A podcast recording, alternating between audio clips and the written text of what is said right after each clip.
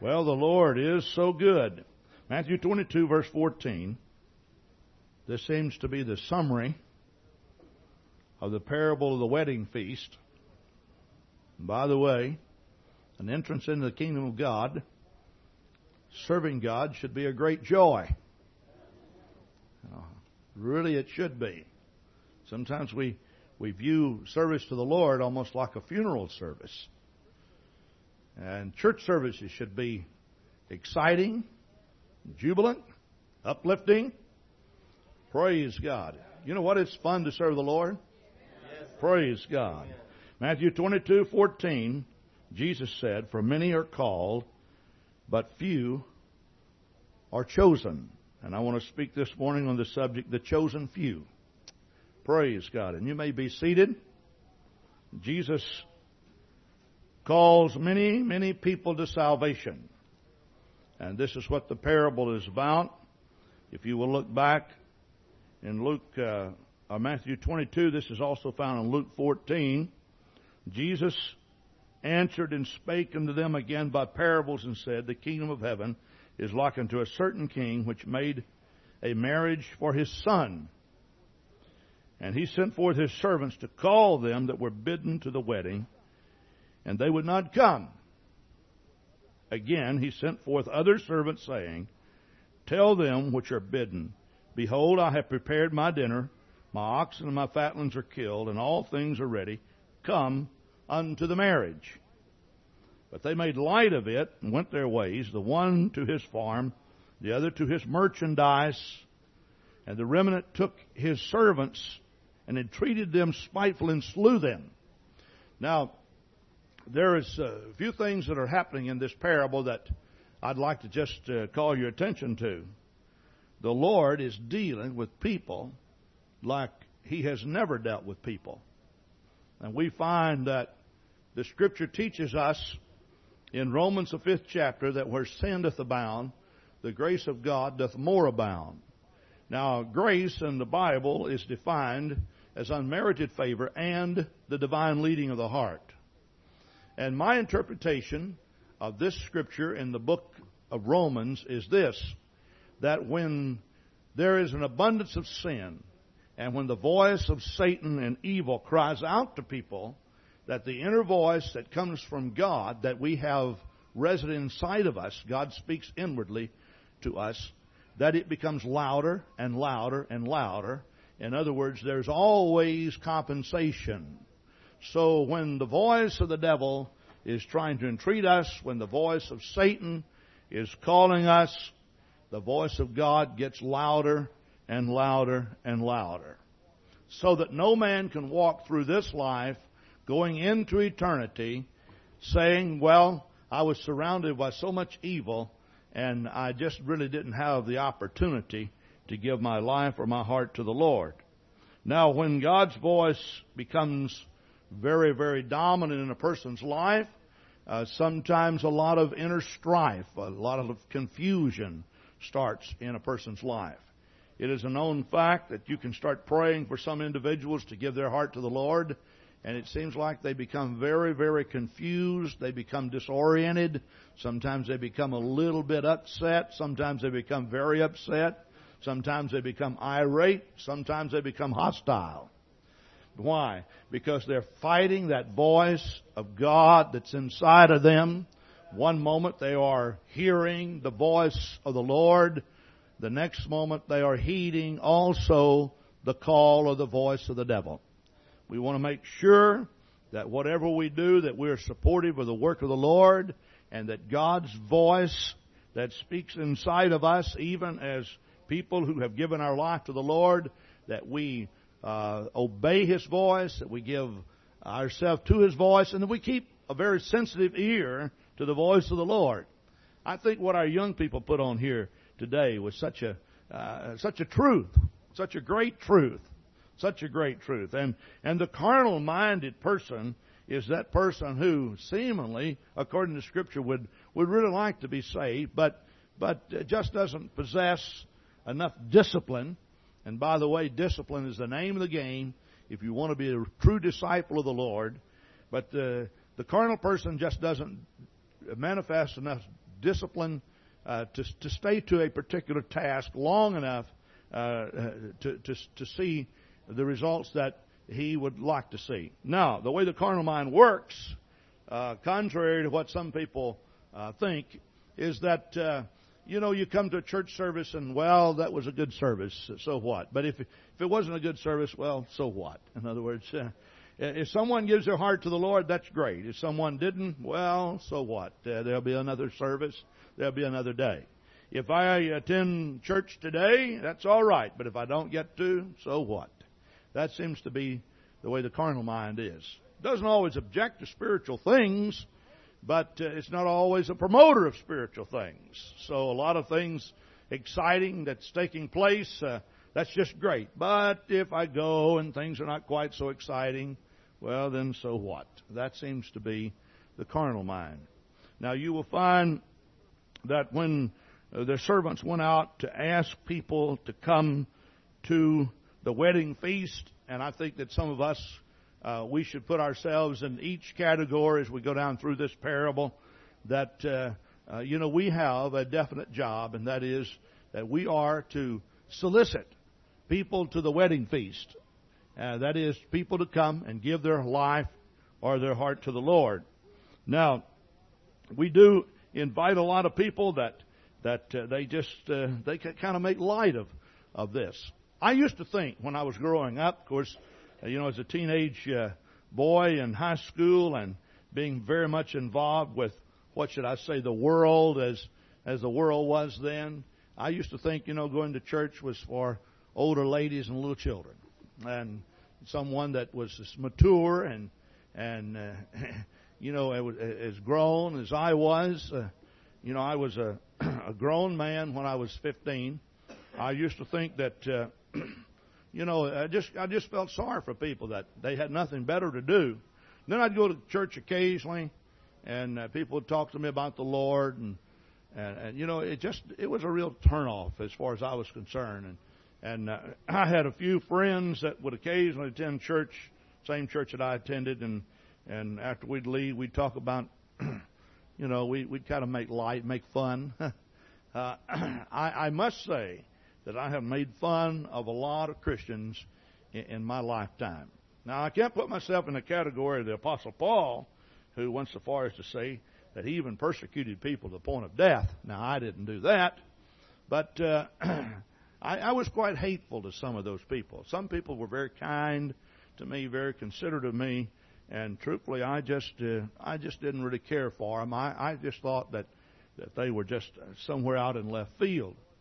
Now, the time in which the Lord filled me with the Holy Ghost was April 15th, 1961. I've told this so many times, but I was a very, very sick person, had a stomach ulcer. If you can use your imagination for a moment, I weighed less than 120 pounds. I had a bleeding ulcer. I was dying. I was constantly on medication. That's all I could take.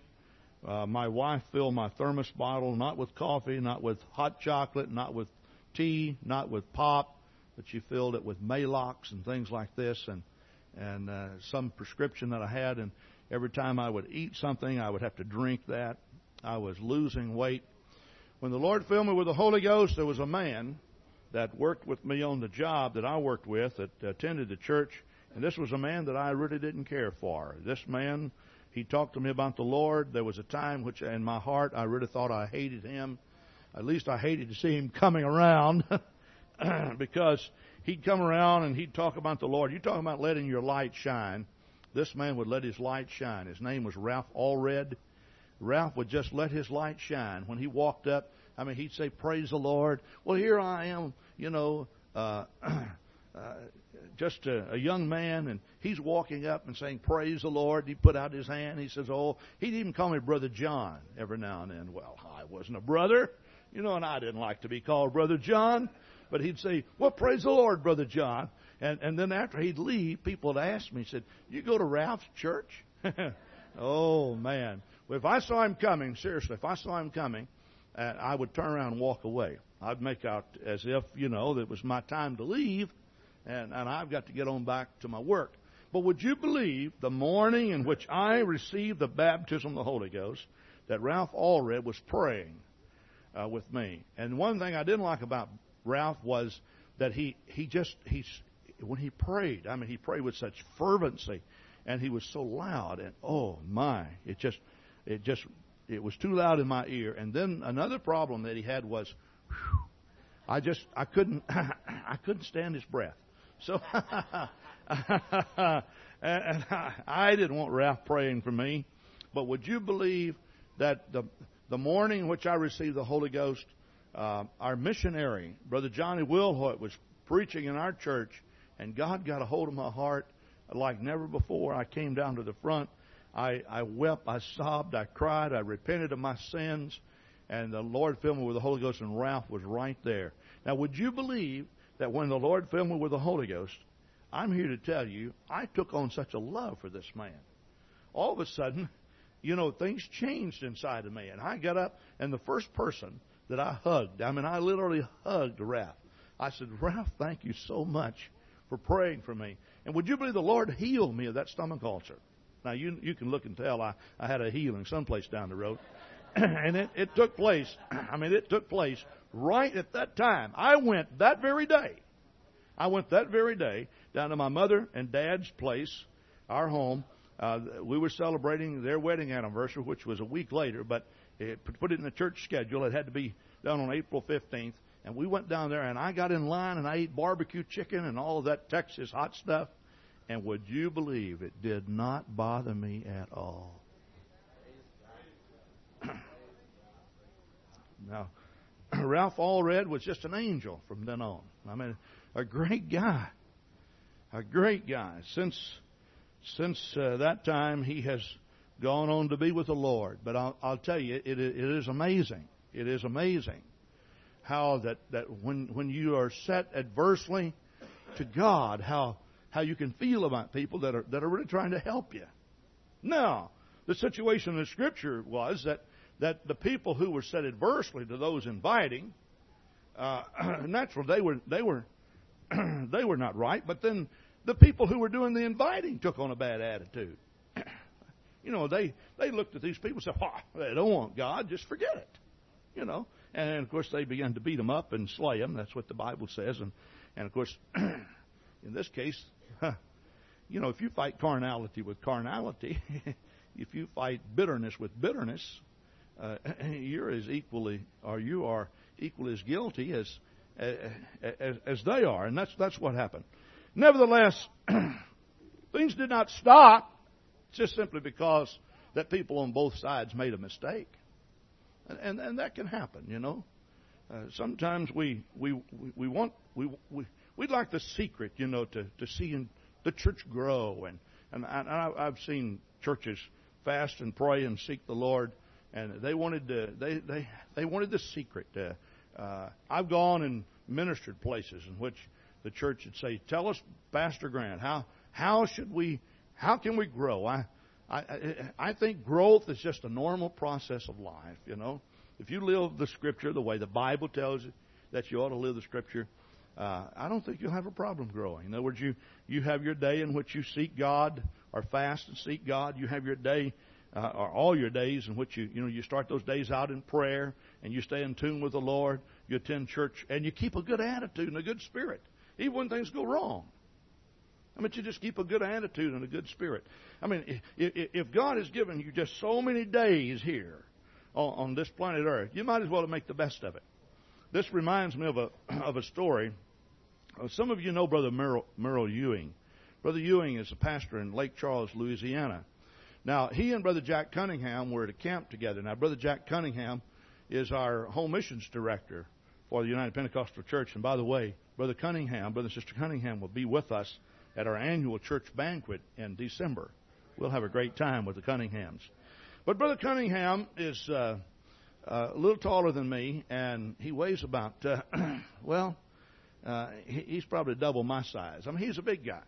But Brother Ewing is bigger yet, taller, big. Brother Ewing has a lot of records. He's a great vocalist.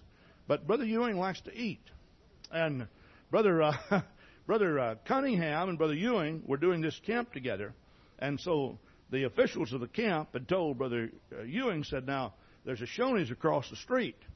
And we have set up a charge account over there. So anytime you get hungry, you go over to Shoney's. Now, if you happen to go some other place and you eat, well, you just keep your receipts. So Brother Cunningham was going to pick up Brother Ewing because he had the car, and they were going to go out to eat. So he he started towards Shoney's. Brother Ewing says, "I am not eating at Shoney's." Now, if there's anybody here that patronizes Shoney's, uh, please don't. I'm just telling you this story. This, this is brother. This is brother Ewing's uh, uh, perspective of Shoney's. Okay. I happened to eat at Shoney's when I was in uh, uh, Des Moines, so uh, naturally I don't feel quite like Brother Ewing. But Brother Ewing said, I'm not eating at Shoney's. And so they went down the road and and he said, Now this is where I want to go. And they went in. It was a real nice restaurant. Well, Brother Cunningham said, What's what's wrong with Shoney's? He said, Now look, Jack, he says, Now you know, I like to eat. And the way I look at it, the Lord placed me on this planet Earth for just a, a number of days, or a number of years, a number of days. And uh, the Lord has given me the opportunity to eat three square meals a day. And He says, Now, if I only have so many meals to eat while I'm here, why waste one of them at Shoney's?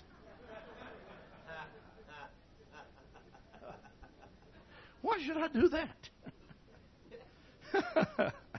So he said, Brother Ewing, he just went and went where he wanted to go, and he saved all of his receipts and turned them in by the end of the week. And of course, uh, the district reimbursed him. Well, I told that story to say this: that that you know we only have so many church services, and and so many days on this planet Earth. Why can't we just keep a good attitude and serve God? And people who don't want to serve God, well, then that's their business. But nevertheless, let's come to church and let's enjoy life and let's enjoy each other. This is, this is a real meal. Praise God. Turn around and just shake hands with someone and say, I'm glad I'm here today. And I'm having fun in the house of God. Praise the Lord. Praise the Lord. Oh, hallelujah. Thank you, Jesus. Thank you, Jesus. Now, this is supposed to be like a wedding feast, you know. It's not a funeral. Praise God. Somebody asked, why is the, the Pentecostal churches growing? like they're growing. And I said, because everybody likes their religion with a little kick in it. Hallelujah. Praise God. Praise God. We're in this. This is life. And it's, I'm not being disrespectful when I say this because when you get to heaven, the Bible tells us that the voices will ring eternally giving praise and glory and adoration. And they're all going to do it at the same time. Someone said, how come all of you pray at one time? Well, it doesn't make any difference if you're praying two miles from someone or two feet from someone. God, God has a way of picking all that out. Isn't that true? Praise God. And why deny me the opportunity to pray? I mean, just because you're praying and worshiping. Now, there are times, you know, in which maybe someone is leading in prayer and you don't want to just drown them out. But there are times in which we all lift our hands and we all worship God and we all do it together. Praise God. But when people don't want to, so what? I mean, God gives them. See, there are many called, but few are chosen. Many are called, but few are chosen. However, we have to understand this that that even though God is dealing with a lot of people, that there are a whole lot of people that just simply will not respond. Now I want to read down through the rest of this and, and we'll get on then with our, our comments. But then he and his servants, but then said he to his servants, verse 8, the wedding is ready, but they which are bidden are not worthy. Go ye therefore in the highways, and as many as ye shall find, bid to the marriage. So those servants went out into the highways and gathered together all as many as they found, both bad and good. you don't have to straighten up your act to come to church. You don't have to straighten up your act to come to God. In fact, you come to God and then you straighten up your act. Isn't that right? Why? Because you do not possess the ability or the power to do this. But you come first and you give your life to the Lord and then you straighten your act up. All right? and the wedding was furnished with guests. And when the king came into the guest, he saw there was a man which had not on a wedding garment. Oh, now. We're talking about the wedding garment. Now, the wedding garment here depicts Bible salvation. Now, this is what you're going to find out that even though many are called, that as people are called in the progressive steps, now I use the word progressive steps of service to God, that, that people begin to drop out. This is also true uh, when, when we come and approach Bible salvation. There are a lot of people that will repent of their sins that will not go on and be baptized and receive the gift of the Holy Ghost. Uh, we, we see that every day. Now, let me just explain this. I do believe with all my heart that Peter, who had the keys to the kingdom of God, knew exactly what people needed to do to be saved. And you will find the birth of the church in Acts, the second chapter, when the Holy Ghost fell upon these people. Uh, Peter began to preach, and they asked Peter what they should do. Acts 2, verse 37. Now, when they heard this, they were pricked in their heart. They said unto Peter and the rest of the apostles, Men and brethren, what shall we do? Then Peter said unto them, Repent and be baptized, every one of you, in the name of Jesus Christ, for the remission of sins, and ye shall receive the gift of the Holy Ghost. Now, for the promises unto you and to your children, to all that are far off, even as many as the Lord our God shall call. Now, we do find in the book of Acts people who were fully repented of their sins who had not yet received the baptism of the Holy Ghost. Now, in Acts the 19th chapter, that was the case, was also the case in Acts the 10th chapter concerning Cornelius and his household. Now, for whatever reason, you know, and, and, and the reasons could vary, some people will actually repent, but after their repentance, and repentance is the turning away from sin. In other words, they understand that they have done wrong. They ask Jesus to forgive them. But just uh, in a moment's time, they just like they throw up their hand and say, This is as far as I'm going to go. And some people will go no further because they don't understand that they need to go further. But if you're here under the sound of my voice, I'm here to tell you, you need to repent, you need to be baptized in Jesus' name, and you need to be filled with the gift of the Holy Ghost. Now that's throughout the book of Acts. And this is the gospel. It's the death, the burial, the resurrection of Jesus Christ. Jesus died so that you can repent of your sins. Jesus was buried so that you can be buried with him in baptism. Jesus rose from the tomb after three days and three nights in the heart of the earth so that you can receive resurrection power, which is the power of the Holy Ghost. The death, the burial, and the resurrection, according to 1 Corinthians 15, is the good news. Now, Jesus Christ died he was buried and he arose, not just so that we would have a good story to tell on Easter, but so that you can experience this in your own life. In other words, you can have Bible salvation for yourself.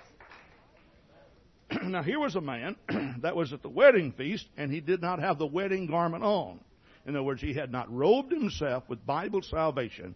And this is what happened. Verse 12, And he said unto him, Friend, how camest thou in hither not having a wedding garment? and he was speechless. Now, you will find that Jesus even said, Not every man that saith, Lord, Lord, shall enter therein.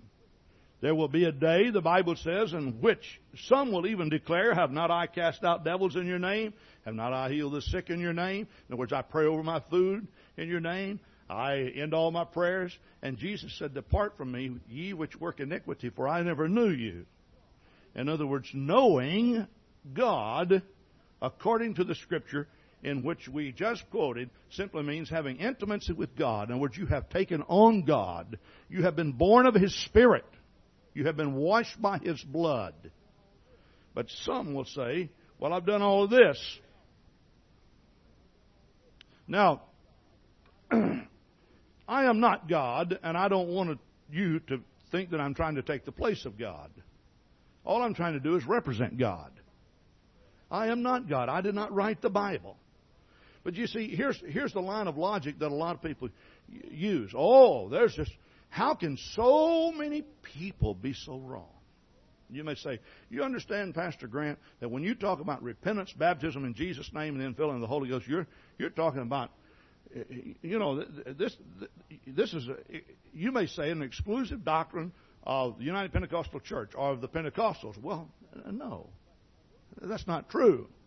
But, but I will say this Pentecostals do practice this. In other words, when I say it's not an exclusive doctrine of the Pentecostal church, the news is out. I mean, here it is. I mean, it's in it's in black and white, you know, and, and and it's available. It's available to anyone. You go in any home and pick up the Bible and open it. There it is. I mean, it's it's there. And and, and how can we how can we say that it's an exclusive Pentecostal doctrine? I mean, everybody has the same book. See. But see, the, the line of logic is, but you folks are so small compared to large, major groups that do not baptize in Jesus' name or believe in receiving the gift of the Holy Ghost with the evidence of speaking with tongues as the Spirit gives the utterance. Well, I am certainly not saying that I want to be so selective as to create a chosen few group. But on the other hand, we can't take away from what the Bible says. Now, obviously, Jesus put it the way he did, not to say that we only want a few people to be saved, but to let people understand that what you need to do is to search out the truth of the matter according to the Scripture, because most people won't take the time to do it. And I tell people when they come to our church and they, they, they, they approach me, they, they, they ask questions, I said, look, take the Bible and read the Bible. Don't take Pastor Grant's word for it, and don't take anybody else's word for it. Read the Bible. now, God is not willing that any should perish. 2 Peter 3, verse 9. First, let me just back up to uh, verse 4 uh, verse 3, pardon me. Knowing this first, that there shall be in the last days scoffers walking after their own lusts, and saying, Where is the promise of his coming? For since the fathers fell asleep, all things continue as they were from the beginning of the creation.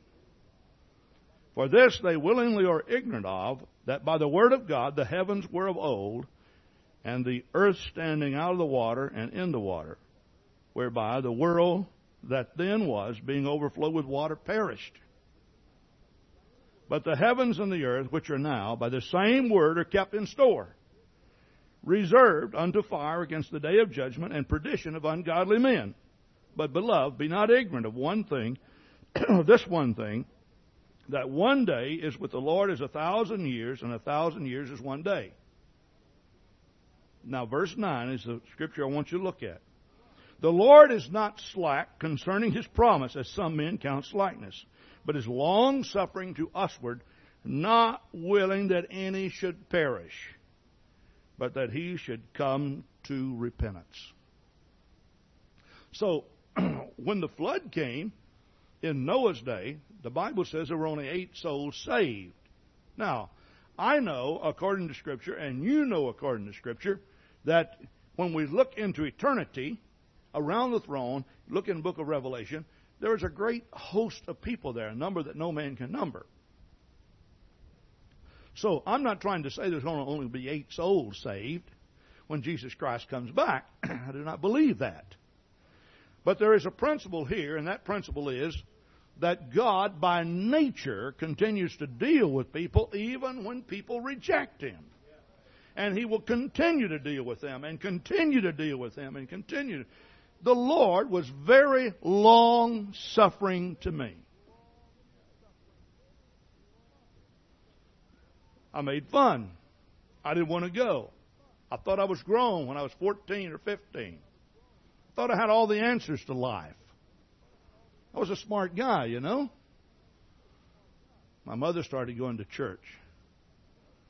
Yeah, I, I just I got where I didn't want to go. And I didn't even want to go to the grocery store shopping with my mother. Because she'd meet all these people. Praise the Lord. How are you? You know, here I am, this grown 16, 15, 16 year old guy, you know, and mother's over there, praise the Lord, hallelujah. I'll go shop the next aisle. Let her talk with these people. You know what I'm talking about? But I'm so thankful the Lord didn't give up on me. That He kept on talking to me, He kept on dealing with me. I used to lie in the bed and hear my mother pray, and she'd call my name. And I know Now I know when she called my name, she'd be saying, "And Lord, I want you to help my son John. he needs to be saved." I'd listen. She's praying about something else now. It's not quite so loud. I know, I know she prayed where I could hear. Oh, I mean, she wept and cried and prayed, and I thought, dear me. Then she'd start talking about eternity. Lord, don't allow my son John to die and go to hell, lost without God forever, lake of fire and torment. I'm supposed to be getting a good night's rest. supposed to get rest. I played on the football team. I'd take take my pillow and put it over my head. Didn't want to hear that. You know, God was so long suffering. And you know, since then, there have been times when I wanted to pray real loud prayers for people. isn't that something? I mean, isn't that something? God was so long suffering, with such a brat like me. Can you believe that? But the final choice is still yours. It's not going to make you do anything. Now we know that Jesus was was right in everything that he said. In the Sermon on the Mount, Jesus talked about the two ways. He talked about the broad, the wide gate and the broad way. And he said, This way leads to destruction. He says, Many walk down this road.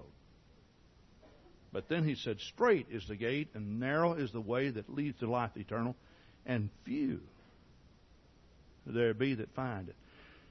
Now, let me say this, dear friends, we are dealing with life. And we get one opportunity as we walk through life. And this is not a trial run in which you can get to the end and say, oh, back up. We're going to, now, next time it's going to be better. No, you get one chance and only one chance. And if God is important to you, and salvation is important to you, and eternity is important to you, why not just take your Bible and open it up and say, Look, I want to do what the Bible tells me to do. And let me tell you something. If you had to walk through life finding truth, appreciating holiness, and living a life that is separate from the world, and nobody was saved but you, I'll guarantee you when you get to heaven and you get a real glimpse of what eternity is all about, you'll thank God that in the midst of a world where only one person was saved, that you were the person that did it. I'll guarantee you. so wide is the gate, and broad is the way. Now, God is dealing with people. How many people does God deal with? He deals with all. Listen to this. Titus 2. For the grace of God that bringeth salvation hath appeared unto all men. Now I believe that all people hear the voice of God. Now some people don't know it's the voice of God. This is the importance of us evangelizing the world. And there are places in which people have never heard of Jesus Christ. They've never heard of the day of Pentecost. They've never heard of the death, burial, and resurrection. They've never read a Bible. Brother Nichols and Brother Showalter and some others who have recently gone into Russia, they've gone places where people have never read a Bible. And yet, when they read the Scripture, guess what happens? They say, God has been dealing with me all these years. Isn't that something? You know, if somebody, if someone would have gone back and said, you know, the the Lord's dealing with your heart. When when I was 15 or 16, I I would not have admitted it. I wouldn't. No, I wouldn't wanted to even talk about it. But He was, and I thank the Lord that He was. So the Lord is reaching out to how many? To all. Why? because He's not willing that any should perish. God wants to save you today. Today. Right today. God wants you to give your life. He wants you to surrender your heart today. He wants you to repent of your sins today. He wants you to be baptized in His name today. He wants you to be filled with the Holy Ghost today. Today is the day of salvation. And God wants you to receive it today. Praise God. Oh, hallelujah. And He has been dealing with you for a long time to bring you to this crucial moment in your life where you must make a decision. But now, He won't make you. You know, it's a, it's a startling fact, but God gives every man enough lateral or enough elbow room to go to hell if he wants to.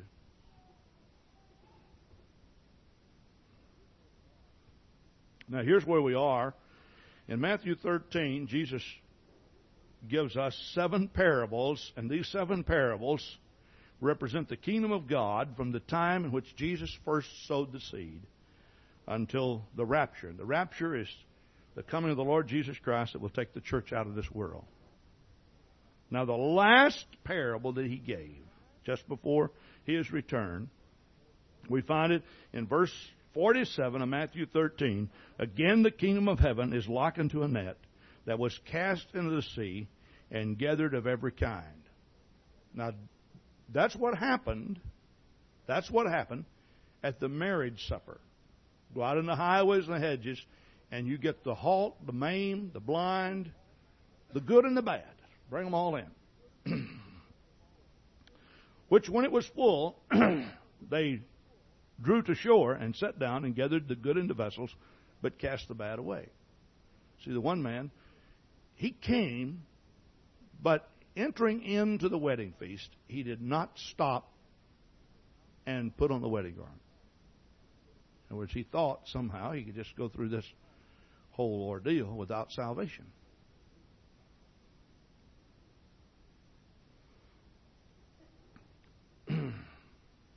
Isn't amazing?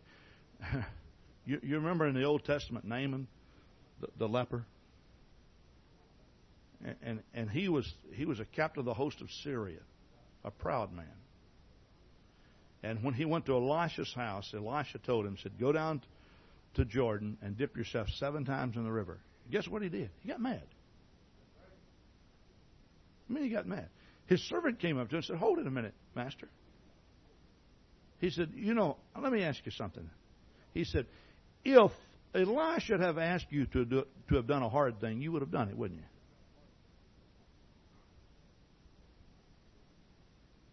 Well, what are you talking about? He said, Well, he's asking you to do something very simple and very easy. All you got to do is go down to the river and dip yourself seven times. Now, if he'd asked you to do a hard thing, you'd been willing to do it. And I'm amazed at the people that when we talk about Bible salvation, all we're talking about is surrendering your life to God, repenting your sins, being baptized in Jesus' name, being filled with the Holy Ghost. Now, if we were sending you off to college someplace, and you had to get a degree in theology, and after your degree in theology, you work someplace on a mission field for four or five years, and then you're saved, probably a whole lot more people would be saved. Why? Because we have this idea that the harder we work at something, there's a lot of pride involved in that. You know, if we work at something real hard, that makes us a part of this. And salvation is something, something separate and apart. Salvation is Jesus Christ. You can't be good enough to save yourself. You can't work long enough to save yourself. You can't pray long enough to save yourself. Now, you may pray in order to be saved, but salvation is Jesus. And of course, in this big dragnet, people, good and the bad, were caught. However, there is a judgment day. There is a rapture. Jesus said, Two shall be grinding at the mill, the one shall be taken, the other left. Two shall be in the field, the one shall be taken, the other. Two will be in the bed, one shall be taken, the other left. So just because we come under the influence of God's great dragnet, that pulling, that drawing, many are called, but few are chosen. Now, we know according to John 15, 16, that we didn't choose him, he chose us. We do not have the ability to all of a sudden just say, Well, I think I'm going to give my heart to God. I think I'll go to church today. I'm tired of sinning. It doesn't work that way, does it? No. For no man cometh to God except the Spirit draweth him. God's got to draw. You feel that tug at your heart this morning? You feel that pulling inside of you? You feel something inside of you saying, I need this. I want to be saved. Tell me more, Pastor Grant. now, we love him according to 1 John 4:19 because he first loved us. Now, I feel I have carefully studied this out in the scripture. I do not feel that people come to God initially because they love him. I think they come to God because they fear God. And the reason why that we're having the problem in our planet Earth today is there is no fear of God before their eyes. Now that's what that's explained in Romans 1. So when you talk about hell, people say, "So what?" One man told me, he said, Well, I've always gotten myself out of every jam I've been in, and when I get to Judgment Day, I'll get myself out of this. That's what he told me. I didn't, I didn't know how to even think about that. but that's what he said. And, I mean, he was he was just he was very sober when he told me that. I said, huh, I mean, are you kidding? Oh, no, I, I, I'm not going to worry about. I'm not going to worry about it until Judgment Day. Now, the importance of preaching. Listen. Paul says, therefore, knowing the terror of the Lord, we persuade men. I don't care what walk of life you you're involved in or where you go to church, but you need a preacher that'll stand behind the pulpit and make hell feel as hot as he possibly can and sin as bad as he possibly can. So that inside of our hearts, while the voice of God is speaking to us, that we develop a respect, fear, a reverential fear or respect of God. See, I understand that God could make me rich before the day is over but He can make me very poor too. He could grant to me healing and health. But I also understand that I could be in the hospital near death's door before the day is over. I understand that God is a giver of life, and I'm only one heartbeat from eternity. I understand that. I definitely understand that. I love God, and I trust God. But there was a time, my friend, when I stepped out and came and gave my heart to God. And I got to tell you, I thought I was going to die. I was dying. And I didn't want to be lost. I love Him because He first loved me. I didn't choose Him, He chose me. I'd like you to stand with me at this time. But we must understand that even after He has chosen us, that a decision has to be made on our part. For God so loved the world that He gave His only begotten Son, that whosoever will should not perish, but have everlasting life. Whosoever will. Revelation 22, verse 16, and the Spirit and the bride say, Come. And let him that heareth say, Come. And let him that is athirst come. And whosoever will, let him take of the water of life freely. He chose you. You didn't choose him. He loved you. That's why you have the ability to love him. But does that mean that no choice at all is granted to you? Oh, absolutely not. Many are called, few are chosen. the, the few are chosen only because that a few people, and when we say few, we're talking about to the, as compared to worldwide population. That's what we're talking about. Only a few people will say yes and give their heart to God. We're going to give you an opportunity at the conclusion of this message to come and surrender your life to the Lord. As our praise singers sing, if you desire to give your heart to the Lord, why don't you step right out from where you are and come? You can kneel down here in front of the pulpit or on the sides of the pulpit out in front, or you can stand. We have Christian workers throughout our building. Be glad to come and pray with you, counsel with you, read the Bible for you or with you or whatever. Whatever your need is. So as they sing, would you come and give your heart to God this morning? Come on right now. My soul in sad exile was out on life's sea, so burdened with sin and distress. Come on right now. Some come and pray with this precious sister. A sweet voice saying, Make me your choice and I enter yes. Some of you come and pray with Mike.